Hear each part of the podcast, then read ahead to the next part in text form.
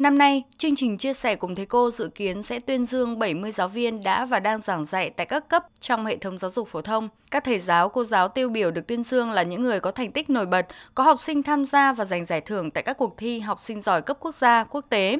Các thầy giáo, cô giáo có nhiều sáng kiến đổi mới dạy và học đã được áp dụng vào thực tế. Các giáo viên đang công tác tại vùng sâu, vùng xa biên giới hải đảo, vùng có điều kiện kinh tế xã hội khó khăn và các thầy cô giáo đã từng tham gia giảng dạy có thành tích tiêu biểu xuất sắc trong thời gian công tác được xã hội ghi nhận. Thời gian nhận hồ sơ từ mùng 1 tháng 8 đến mùng 1 tháng 10 năm 2022. Dự kiến lễ tuyên dương chương trình chia sẻ cùng thầy cô năm nay được tổ chức vào dịp kỷ niệm Ngày Nhà giáo Việt Nam 20 tháng 11 tại thủ đô Hà Nội. Các giáo viên tham gia chương trình sẽ tham gia nhiều hoạt động ý nghĩa. Cùng với đó, ban tổ chức cũng đẩy mạnh các hoạt động truyền thông trên các nền tảng mạng xã hội, tạo ra nhiều hoạt động gắn kết với thầy cô giáo trên nền tảng TikTok.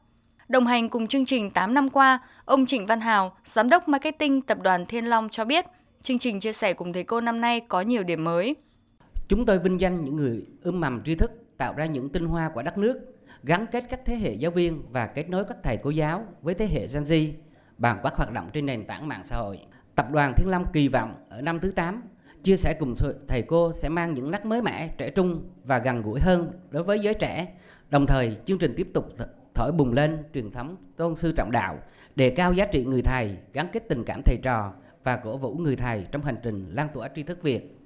Chương trình chia sẻ cùng thầy cô năm nay cũng tổ chức các hoạt động đồng hành báo chí chia sẻ cùng thầy cô để lan tỏa nhân rộng hơn nữa câu chuyện về sự sáng tạo, tình cảm nhiệt huyết của các thầy cô giáo dự chương trình chia sẻ cùng thầy cô năm 2022 trong công tác dạy học.